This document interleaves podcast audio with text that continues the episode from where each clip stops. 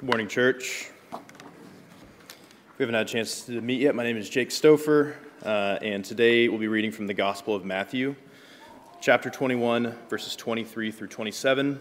Uh, that can be found on page 826 in your Pew Bible. Again, that's Matthew chapter 21, verses 23 through 27. It says this And when he entered the temple, the chief priests and the elders of the people came up to him as he was teaching and said, By what authority are you doing these things? And who gave you this authority? Jesus answered them, I also will ask you one question. And if you tell me the answer, then I will also then I also will tell you by what authority I do these things. The baptism of John, where did it come from? From heaven or from man? And they discussed it among themselves, saying, If we say from heaven, he will say to us, why then did you not believe him? But if we say from man, we are afraid of the crowd, for they all hold that John was a prophet. So they answered Jesus, We do not know. And he said to them, Neither will I tell you by what authority I do these things. This is the word of the Lord.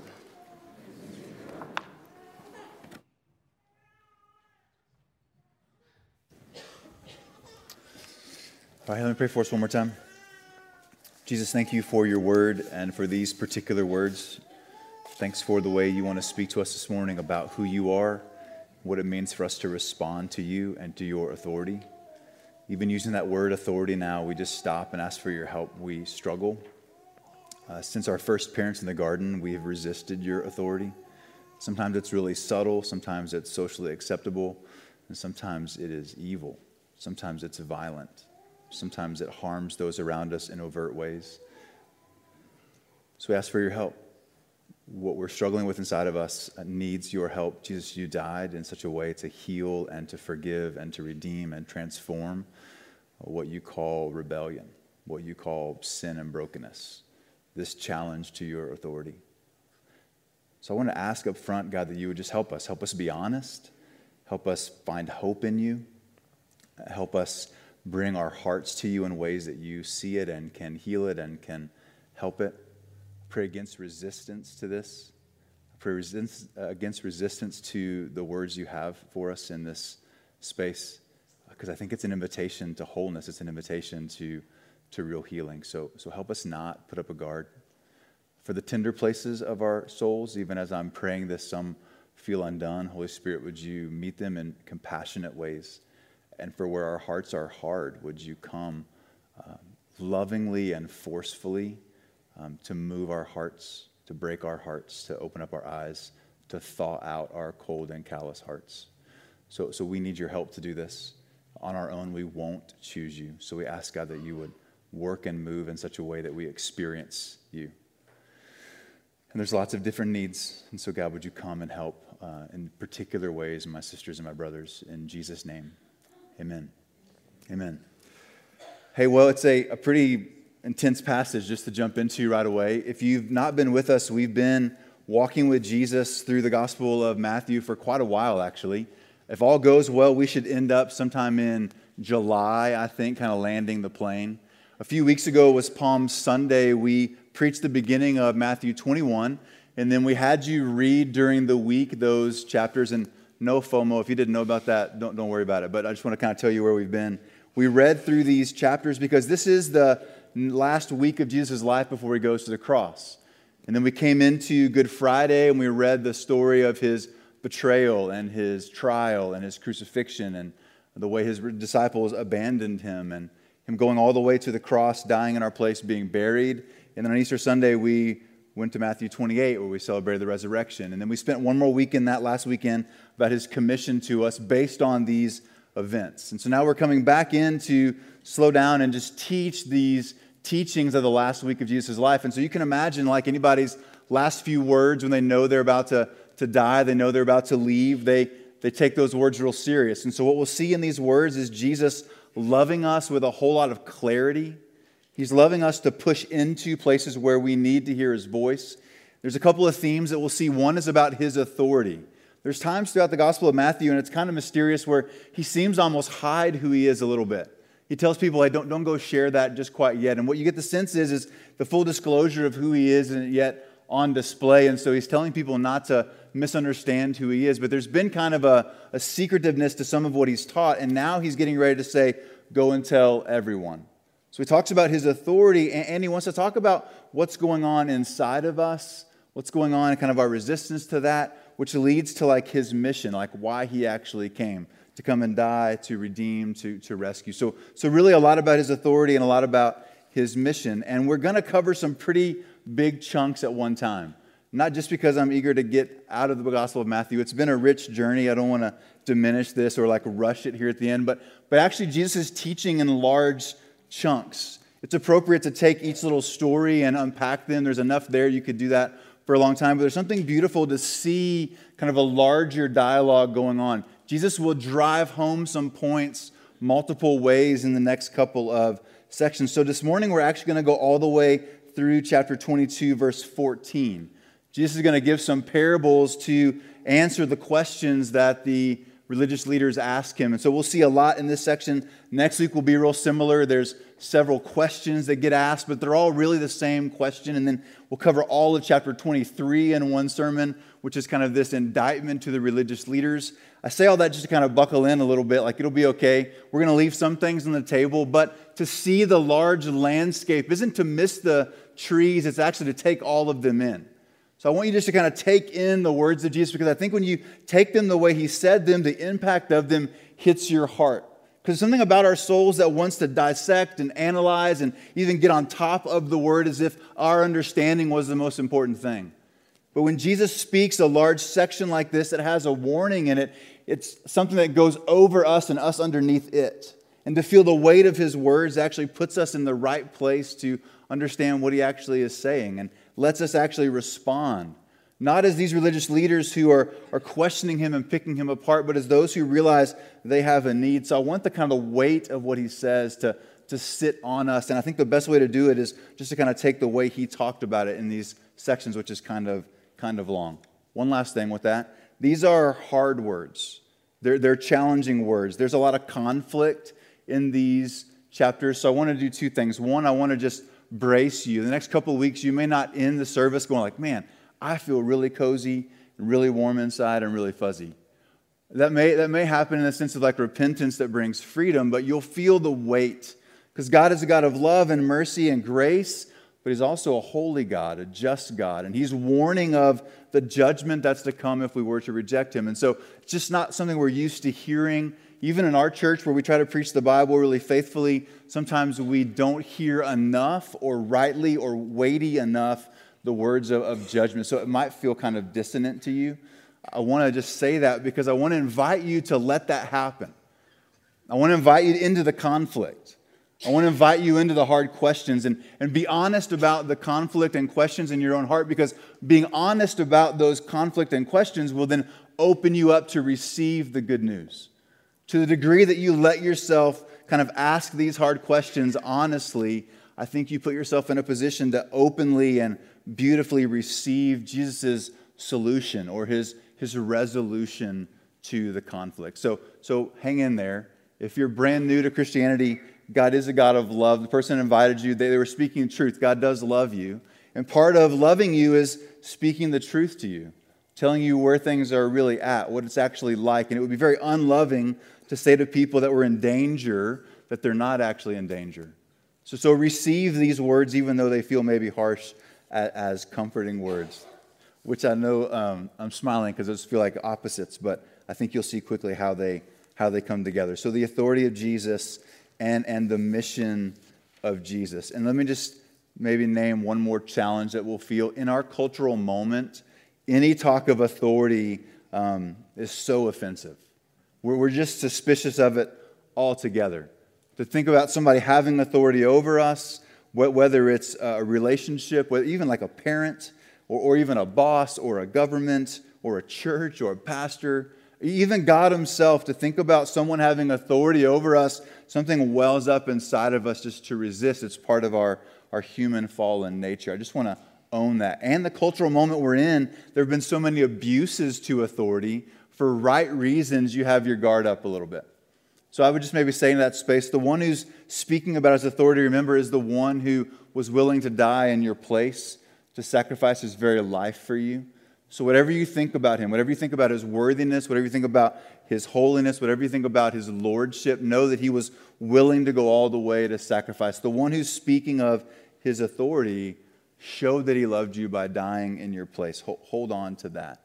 And because of this deal with authority, we always want to put ourselves in kind of the winner's seat or the white hat seat or, or the, the good person's seat. Religious, non religious, we see our own little worldview and the way we understand reality to be the kind of the center place. It's the middle road that makes sense of all the extremes. Even if you're on the far extreme, you still somehow put yourself in some sort of middle. We, we find ourselves actually resistant to the idea that we need correction. And I just want to open up your mind to the idea that there's a little bit of Pharisee in all of us. Even if you have nothing to do with God, you don't even know what the word Pharisee is. What I mean by that is there's a little bit of self righteousness, there's a little bit of judgmentalism. Even those who are the most tolerant find some things intolerant. There's a little bit of this Pharisee inside of us. And so, so to engage our cultural moment, to be aware of our struggle with authority, and then to just kind of own the fact that, hey, there may be something here for me that I'll be surprised if, if I uh, miss it.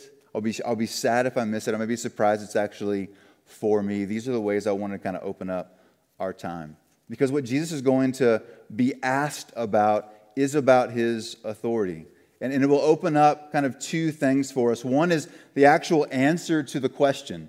They, they ask in this text, by what authority are you doing these things? Who gave you this authority? Jesus will actually answer that in these parables. So that's one part of the themes we want to walk through. The other one is what it exposes about the way they ask that question or, or why they ask that question. The, the indignation that happens in the way that they, they pose that, the rebellion that's in their heart, that will also be a theme that gets exposed in the way that he answers this. So let's just jump into the text here, chapter 21 of the book of Matthew. We'll start in verse 23.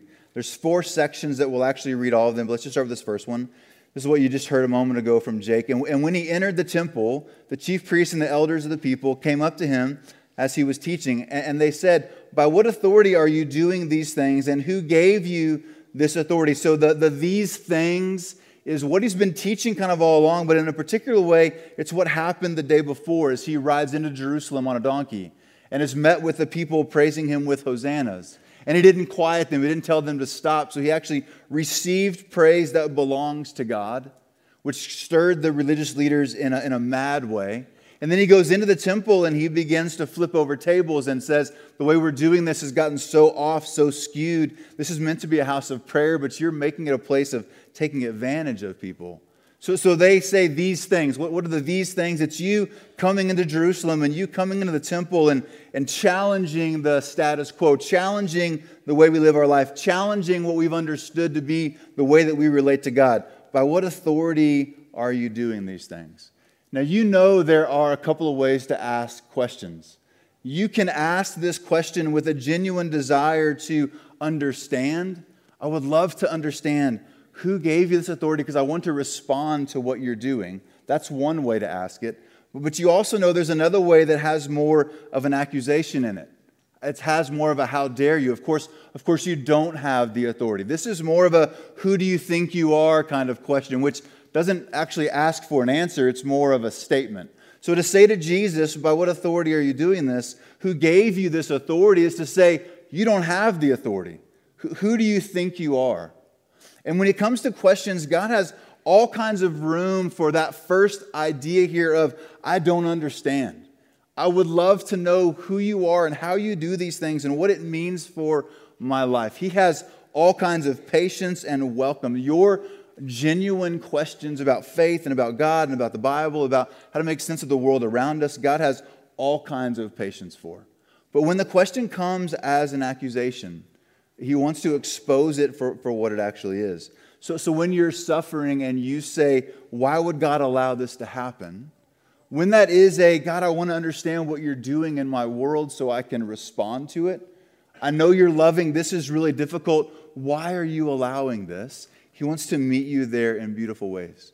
But when you ask it saying, you should not do this. This is not okay for you. This is not what a God is supposed to do to his people. When you ask that very same question, you expose now your struggle with his authority. And it's probably in suffering that you have the most um, obvious or loud struggle with his authority. When his authority being expressed in your life has jagged edges and questions and pain to it. It's okay when he's blessing you and you got the job, you're, you're happy to praise him for that. But when things go wrong, when things get hard, when things have shadows and darkness and jagged edges, in those spaces, we're really quick to say, God, you shouldn't do this. It's not fair. How, how dare you? Again, that how has a question part to it, but it's not a question, it's, a, it's an accusation. That's where these people are. Remember at the beginning, I said, Would you just let yourself ask the questions honestly? Even as I'm going through this, would you just examine your own soul? Where are the places where, when it comes to how you think about Jesus, you've said, How dare you? Or, or, or why would you let this happen? That's crazy. Where, where in the things in your story have you questioned Jesus' authority? Hold on to that because that's relevant to the rest of the text. So, so they ask these questions, and Jesus answers them in a classic rabbi sort of way with another question. Well, I'll also ask you one question, and if you tell me the answer, then I'll answer your question by what authority I do these things. Now, here's the question The baptism of John. Remember back in Matthew chapter 3, John is the cousin of Jesus. He's the first one to come and pronounce the gospel of repentance and welcome people to get ready for the Messiah. Eh, back in chapter 3, this Baptist of John, where did he come from? Was it from heaven or from man? And so he's set in front of them now a choice. There's a fork in the road. And they discuss it for themselves. They realize what's happening. They realize Jesus is turning the question on them. They say, Well, if we say from heaven, then he's going to say to us, Then why didn't you believe him? Because in that moment, in that baptism, remember the clouds open up and a voice from heaven comes down and says, This is my son in whom I'm well pleased. And John the Baptist later will testify and say, This is the Lamb of God who came to take away the sins of the world. So if you believe that John's baptism is from heaven, then you've already heard and understood where the authority of Jesus comes from because in that moment, this real moment, you see the validation and the explanation of his authority. So that's one option. They say, man, if we do that, He's got us. If we admit to that, if we say yes to that, then we've got to now agree to everything else that John taught about Jesus, and we're just simply unwilling to do that. We won't follow the logic of the question because our bias make us resistant to where it might take us, so, so we can't do that. What if we say, from man, we're afraid of the crowd because they hold John to be a prophet? So if we say, man, he's just a guy, There'll be a riot on our hands because the people who are hearing this and listening to this and who are saying Hosanna, who watched him come into the temple, they actually believe that John was a prophet, that what he spoke was true. Their lives would bear that out. They, have been actually living these lives of repentance, accepting the Messiah. So to say he was just a man would cause a riot. So, so they send back to Jesus, verse 27, we don't know. Passively engaging in this conflict that they started just to say, hey, we don't want to play the game. We don't know. We won't follow the logic of the question. So Jesus says, well, then I'm not going to tell you either. And then for the next like number of verses, he tells them. So see in this space here the mercy of God. Even though we're resistant, he is persistent towards us. You know, as I'm talking about this resistance to authority, if you're going like, man, that marks my life, what does that mean? Now, is God mad at me? Is he distant from me? Hear even this warning as an invitation. This is a tense scene of conflict. They're, they're challenging him after a day of conflict the day before, and Jesus still moves towards them in mercy. So, so you have these questions on the table. As we walk through these three parables, we'll see three things, three responses to Jesus' authority. One is indifference, another one is insurrection, and, and another one is, is a rank, overt independence. That there's indifference is one of your options to Jesus' authority, just dismissing it passively. There's insurrection, to fight it, to actively resist it, not just passive, but to be aggressive. And there's this way of coming to Jesus independently on your own terms. They ask, Where does your authority come from? He's going to ask, What are you doing with my authority? How are you responding to the one whom you know has this authority. So, so let's look in this next parable. There's going to be three of them that we'll walk through. Verse 28, these are the illustrations. Verse 28 of chapter 21, it's called the parable of the two sons. Jesus says, what, what do you think? A man had two sons, and he went to the first and said, Son, go and work in the vineyard today. And he answered, I will not. No way, Dad. The game's on, I'm playing video games, I got homework, I got whatever, I got my headphones on, I'm not, I'm not doing, I won't go. But afterward, he changed his mind, which think about repentance, and he went.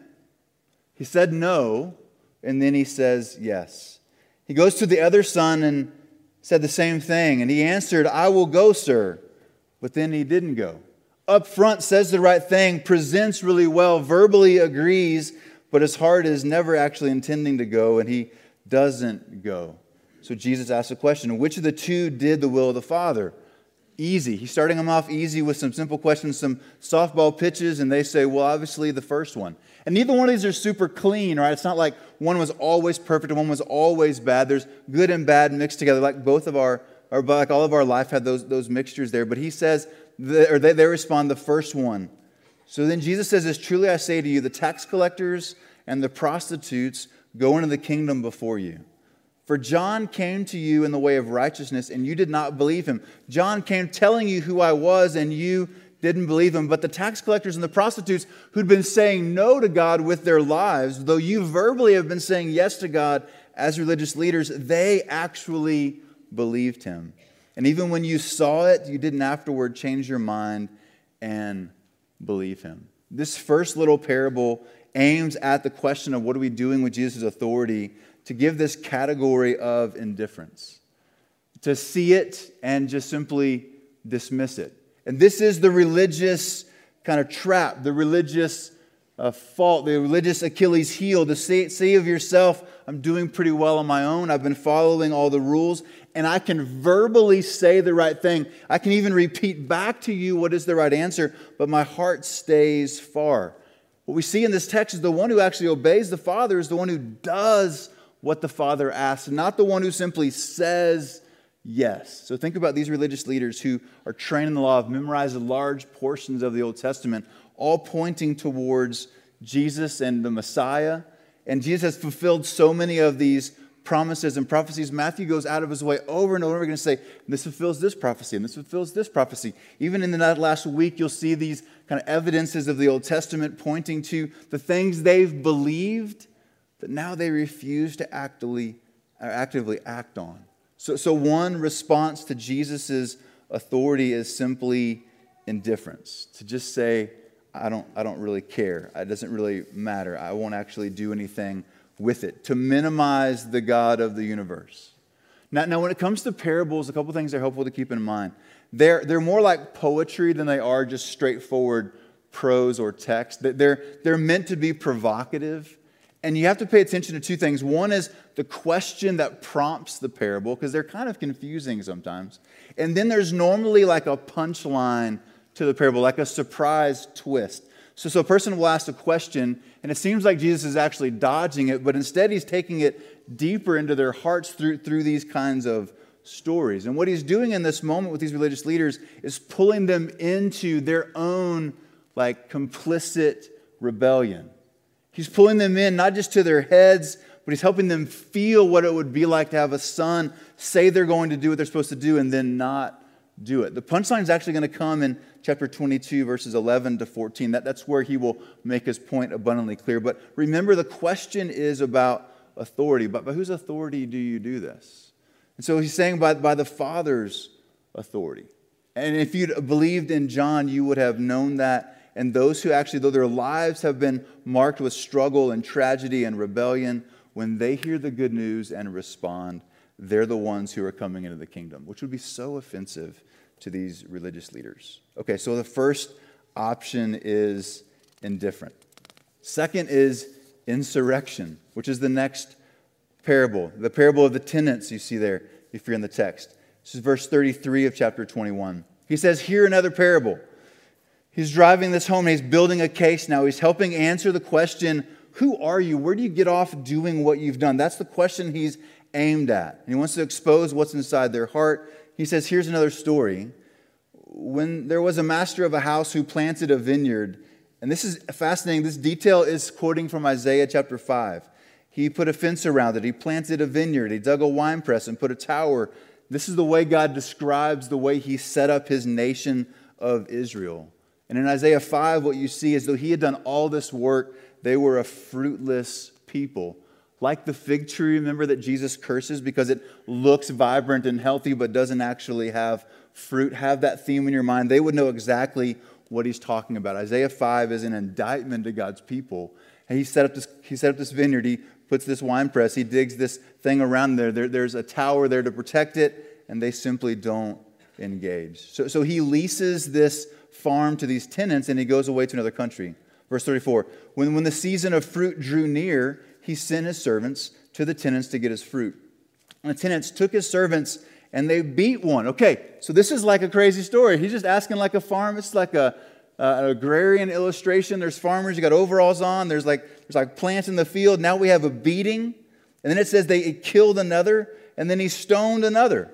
So here's the owner of the land leases out this land to tenants who are supposed to take care of it, speaking of the religious leaders. And God sends his servants, speaking of the prophets. And rather than receiving what God has done, receiving what they have agreed to, receiving what their faith is right, because tenants start working the land with a certain agreement with the landowner, they had agreed to give a portion of their crops to the owner. But instead of actually following through on their agreement, they, they begin to beat and stone and kill the servants. This is speaking of the Old Testament prophets. Verse 36 again, they sent other servants more than the first. They kept, kept mercifully sending messengers to them, and they did the same thing to them. Remember, he's asking about authority. So in this moment, here you have this tenant who has no authority, exercising incredible authority over the actual landowner, right? Pretending faux authority to actually beat down the servants of the master. Finally, in verse 37, he sent his son to them, who is Jesus, but the Son of God. He's been proving that over and over again. They actually know who he is and who he claims to be. They send the Son, and when the tenants saw the Son, they recognize the Son, they know who the Son is, they, they know who this one is. They say to themselves, This is the heir. Come, let us kill him, and then we can have his inheritance. If we take the Son out, that we don't have to deal with him, all of this can be ours. And they took him and they threw him out of the vineyard and they killed him, prophetically talking about what will happen in just a few days on the cross with Jesus. When, therefore, the owner of the vineyard comes, here's the question what's he going to do with these tenants? Okay, these parables are provocative. They're like poetry. They're meant to get to our hearts. So these guys are hearing this story and they're outraged. Like, how dare they? They shouldn't do that, especially because of this idea of Israel being the vineyard and the reference from Isaiah chapter 5. They know what he's saying in that space. They're caught up in the story. So they say, Man, he will put these wretches out to a miserable death, and he will let that vineyard out to other tenants who will give them the fruits of their season. What do they deserve? They deserve death, the religious leaders say. And in that space now, their hearts are hooked into the story. It's the same way in the Old Testament where we see David commits adultery and then murder, and Nathan the prophet comes and tells him a story about a wealthy landowner that had a ton of sheep, but he wanted this one sheep, the only sheep of this poor farmer, and so he kills that sheep to take a, and make a party for his own group. And in that space, David is outraged. Go find that guy, kill that guy, that's wrong. And Nathan says, Hey, that's you, that's what you've done. In that same space, Jesus has spring loaded for these men who first come arrogantly, saying, How dare you? What right do you have to do these things? Where do you get off? How, how, who do you think you are in those spaces now? He's hooked them into the spot. They've just said, people that treat the king like that and treat the king's son like that, they deserve death. They deserve to have everything taken away from them and given to somebody else. And Jesus says to them, Have you never read what the scriptures say? That the stone the builders rejected has become the cornerstone. This was the Lord's doing, and it's marvelous in our eyes. Therefore, I tell you, the kingdom of God will be taken away from you and given to people producing its fruit. Again, action, not just verbally, those who actually produce fruit, the fruit in keeping with repentance, which is what's going on in John the Baptist when the, the first uh, Pharisees come and they have this faux response. They, they feign this repentance, and John the Baptist looks at them and calls them broods of vipers says, You're snakes, you're evil. Go and bear fruit in keeping with repentance. Don't just give words of repentance to follow some religious ritual. Go live lives marked by that. So when he says he's looking for people that are going to produce fruit, he has that in his mind. and the one who falls on the stone will be broken to pieces, and when it falls on anyone, it will crush him. The chief priests and the Pharisees heard this parable. They perceived that he was speaking about them. So no more hiding, no, no more veil here. They, they get it. And although they were seeking to arrest him, again, their fear gets in the way, the fear of man of the crowds, because they held him to be a prophet. Not, not the religious leaders, but they knew the people had seen his works. They had watched him. The prostitutes and the tax collectors had seen what Jesus had done, had heard him teach, and said, Yes, I want to follow you. You, you are the Messiah. Hosanna, son of David, come and save us. But those who had something to protect, those who had built a system of self righteousness, those who stood above the law in their own minds, actually now resisted the very one who was going to rescue and save them. Hey, there's a ton in this little quote of Psalm 118. The reason why we're doing this reading guide is to give you some like background in the Old Testament. If you were to follow that, there's some on the back desk out there. You'll see like references to the Old Testament or New Testament that further explain some of these themes. But, but in this space, I simply want you to see this. Jesus is saying there is a, a foundation. And the builders, the founders, the religious leaders, they, they've rejected it. They, they've thrown it out. They, they've discarded it. But the kingdom of God is still advancing, and God is, is moving in ways, regardless of what the religious leaders say. They don't have the authority to stop it. And in fact, in their resistance, now the option is to have this stone, verse 44, fall on them and to break them into pieces and actually crush them. The question is about Jesus' authority. Indifference is the first parable, insurrection is this parable. It's an active, violent resistance to the words of God, the will of God, the demands of God on your life. And what he's saying is you, you can't stay neutral. You either accept this cornerstone or, or you reject it. And if you were to reject it, it doesn't dismiss it as if you're the one who says something is true or not true on your own. To actually reject this cornerstone is to have it come back on you, to fall on you, to break you into pieces, and to crush you. He's talking about his righteous place as the judge. By what authority? Who, who gave you this authority? The Father gave me this authority, and I'll stand over all of the world in judgment. And remember, the one who's saying this is the one who went to the cross to take our judgment on himself so that we could be forgiven and set free. So, this indictment, this warning, is a massive invitation to what he's about to do. You should sit in this text and go, like, I can't make it happen. I can't do it on my own. This, this lazy son is out. These ones who actually violently resist is out. What hope do we have? That's where you're supposed to be in this space. The question of his authority, Jesus is showing, man, because the Father owns everything and has given authority to the Son, that, that's how I'm doing what I'm doing. That's who I am. That's what I came to fulfill. That's actually why you should respond to me. Okay, so, so insurrection. There's a ton there, but we're trying to look at the whole forest, not just individual trees. So we'll come to this last parable, this last piece of poetry that's meant to like get our hearts engaged where we feel something we wouldn't normally feel just with our heads, because he's trying to expose the motives of these religious leaders. Hey, and this is where the punchline comes. So brace yourself a little bit. Chapter 22. And again, Jesus spoke. So he's layering this. Here's a parable. Hey, let me tell you another parable. Hey, again, here's a parable. I'm saying the same thing. He's answering the same question about the authority that they asked. But by what authority do this? Who, who are you? What, where do you get off doing what you're doing? In that space, he says, the kingdom of heaven may be compared to a king who gave a wedding feast for his son. Again, there's the son. And he sent his servants to call those who were invited to the wedding feast, but they wouldn't come. Again, the servants are the prophets telling, telling what's happening telling who God is, what the signs would be, so they would know what the Messiah was going to do, so they could anticipate it. The servants went and they called them into the wedding feast, but they, they wouldn't come. Again, he sent other servants saying, Tell those who are invited, See, I've prepared my dinner, my oxen, my fattened calves, they've been slaughtered. Everything is ready. Come to the wedding feast. Here again, this God of judgment is inviting you to escape judgment so you can come into the feast.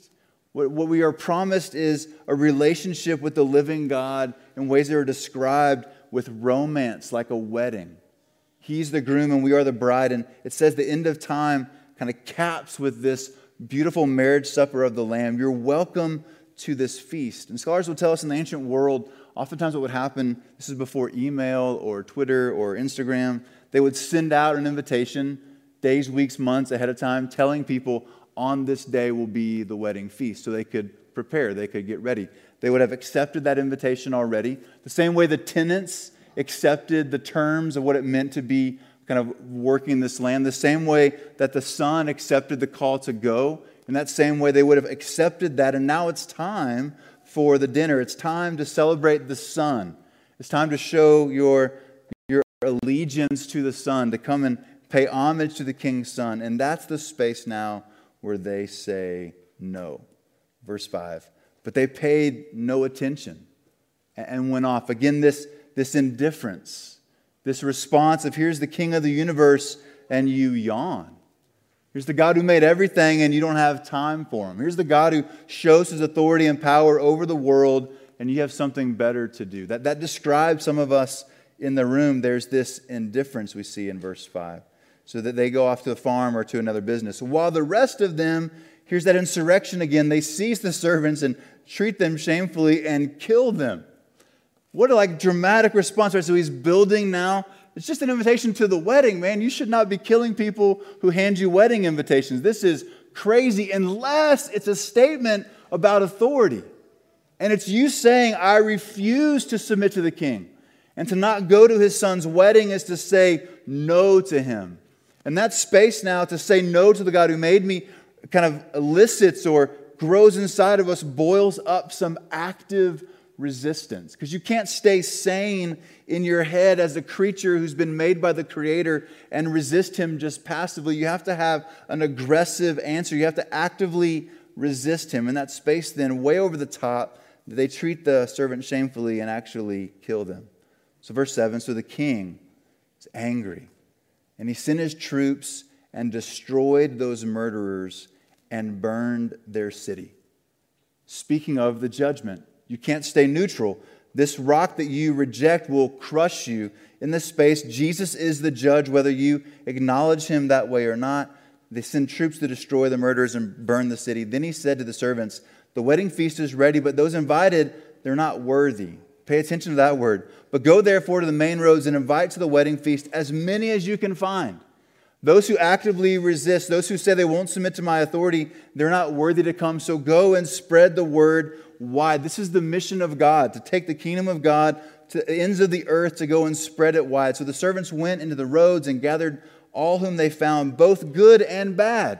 So he says they're not worthy, but then he says they're gathering both good and bad. It's not their behavior that makes them worthy, it's their allegiance to Jesus.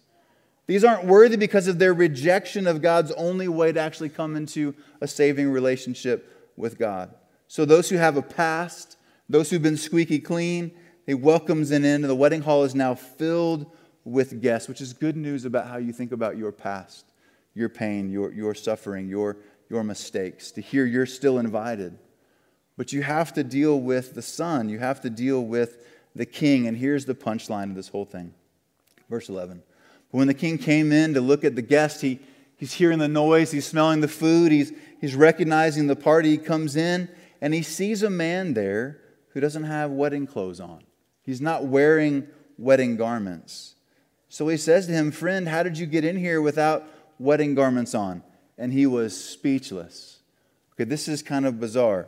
Because even what happens next is then the king said to his attendants, Bind him hand and foot and cast him out into outer darkness. In that place there will be weeping and gnashing of teeth. This is references to hell. For many are called, but few are chosen.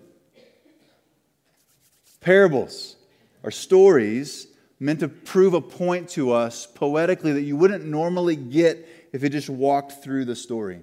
You get inside this story as a wedding guest, you see the the indignant response to these people. How, how dare they do this to the king? Yes, they deserve judgment. Oh, the beautiful heart of the king to welcome everybody, regardless of your past, you're all welcome to come into the feast. And the king scans the room and sees somebody who refuses to put on the wedding garments. He asks, How did you get in here without wedding garments? But if he just said, Oh, I'm poor, I don't have wedding garments, or I didn't know we were supposed to wear those, that would be his answer. But he's speechless because he knows he comes in independent. Oh, I'll go, but I'm going to go on my terms. I'll go to the feast, I'll be there. I mean, I saw what happened to the guys who didn't go, so I'm going to play the game, I'm going to talk the talk. I'm going to do the stuff, but I'm going to do it on my terms. In the scriptures, this idea of clothing often has identity to it. In, in our home based passage that we live in in Colossians 3 as a church, you see this illustration of putting on the garments of what it means to have your identity in Jesus, to be, to be clothed with what he has done for us. So to say, I'm going to come to God on my own terms, is to express a kind of independence that marked our first parents in the garden, that you and I still carry the stain of, that is just kind of spoken over us all the time by our culture, that you can do whatever you want and have God. And God's lucky to have you. He's just lucky you're in the room. And man, if you give or serve, that's even just a bonus. And what this text does is says, no, no, no. The one who would ask about the authority of the Son must respond to the authority of the Son, not, not indifferently, not, not with insurrection, and not independently. We don't come to God in saving ways on our own terms. We must come on His terms. Historians would tell us in this space, too, sometimes kings would, would provide these wedding clothes. They understood what was going on in the culture, so they would provide the right attire right? Speaking of, of God even clothing us, giving us what we need if we would just accept it. He's not saying, prove yourself, earn enough, be good enough, clean yourself up, wash all your clothes, and then you can come. He's saying, would you receive? The one who has authority over heaven and earth, the one who flipped over the tables in the temple, the one who cursed the fig tree, the one who will die on the cross, who will be buried, who will raise, who shows his authority over death and hell on Easter morning who then says to his disciples, Go with this authority to all the world. That one invites all of us into the feast, but you have to come on his terms. You can't be indifferent. You can try to fight him, but he's the judge and the king. You'll be crushed by that. And you can't come in some sort of pseudo independence on your own terms. In that space, what you see is the same kind of judgment. Even though it's not as overt, even though it's more socially acceptable, he's actually in the room. You might be in the room. You might be around. You might be in a small group. You might be engaging in the life of our community. You might be in the room, and yet you're in the room on your own terms. You hear the authority of the king and the authority he has over your life, and you might nod your head, but inside your heart, you're going, How dare he? Doesn't he know what I deserve? Doesn't he know what I've been through? Doesn't he know the kind of comfort that I need? Doesn't he know what my past kind of entitles me to, where are there places where you actually come independent in this space? This is the punchline because the religious leaders refused the, the terms that were laid out for them in the Old Testament. That they verbally say so many wonderful things, but then their hearts are, are distant, passively, actively, and, and independent. So, those are three really dangerous, in fact, deadly responses to the authority of Jesus. And instead, what he invites us to is simply to receive his invitation, to just, to just come. To come, all you who are weary and heavy laden, and I will give you rest. Come, receive without money. Come, come eat without being able to purchase something. Come into my kingdom by faith in the Son that you understand to be the very God of the universe in these chapters, what Jesus will be helping us do is come to terms with who he is. And as he does that, he's calling you to respond.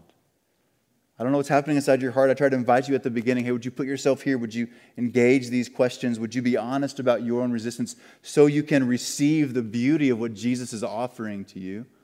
I would love now as we get ready to take communion for you to engage in that space. Would you just bring your heart honestly to God? And like most of these stories, there's probably this mixture in your heart where in some ways you say yes to Him, in other ways you say no to Him. The response there is repentance. And what you remember, what you are celebrating in communion is that the very God who calls these things to you, who puts these demands on you, was willing to die in your place to meet those demands. Communion is a celebration that, yes, death was deserved from our treason and our rebellion we agreed to the terms and then we rebelled and pushed away, and God, in His love and mercy, stood in our place, took the punishment for our sin so that we could be forgiven and set free. That's what you celebrate in communion. That I deserve death, and I'm actually going to let Jesus' death pay the penalty for my sin. So it's a celebration, it's a feast. It's a feast. And if you're in the room and you're not ready yet to trust Christ, I want to invite you to soberly stay in your seat and pray. You just ask God to search your heart. Maybe use these categories of indifference or, or active resistance, insurrection, or, or maybe like this overt independence. Where are you? What's keeping you from trusting the one who has proven his authority over and over and over again? And primarily on the cross as he died in your place and rose again from the dead. Who do you think you are? Jesus? Oh, the God of the universe who's willing to die in your place to make way for you to be forgiven and free. That's, that's who I am, and you have to deal with me. Would you bow your heads? I want to invite you to respond. If you're a follower of Christ, I want to invite you to do that through communion, to come and be nourished by the reminder of Christ's broken body and shed blood on your behalf. The way we take communion here is we come forward, tear a piece of the bread off, which is the broken body of Christ being represented for us, and then you dip it in the cup, which represents his blood that was shed for you. It's a declaration of what you've already believed to be your hope, and it is a submission to his authority as king, trusting his promises and what he taught. And again, if you're not a follower of Jesus in the room, I'm thankful that you're here, but would you hear this loving warning?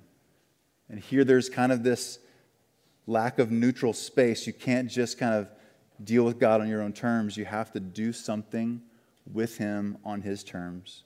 Would you just pray and ask for God's help? Ask Him to show Himself to you. There's some prayers in the back of that bulletin that will give you some examples of what it would sound like to pray. I want to invite you to do that in this moment. Let me actually now then pray for us and take communion. Jesus, we love you. Thank you for your word. Thank you for your authority. Thanks for the ways you taught us in this moment through story that grip our hearts, that expose us, that reveal what's inside of us. And thanks to everything that gets exposed and revealed, you died for. Everything that we've, we've um, resisted and has been broken and has been violent and has been indifferent and has been independent, you died on the cross to set us free from. Thank you for the loving mercy that you express through your authority. Fill the room now with worship and gratitude as we think about and believe in what you've done. Pray these things in Jesus' name. Amen. Come when you're ready, then we'll sing.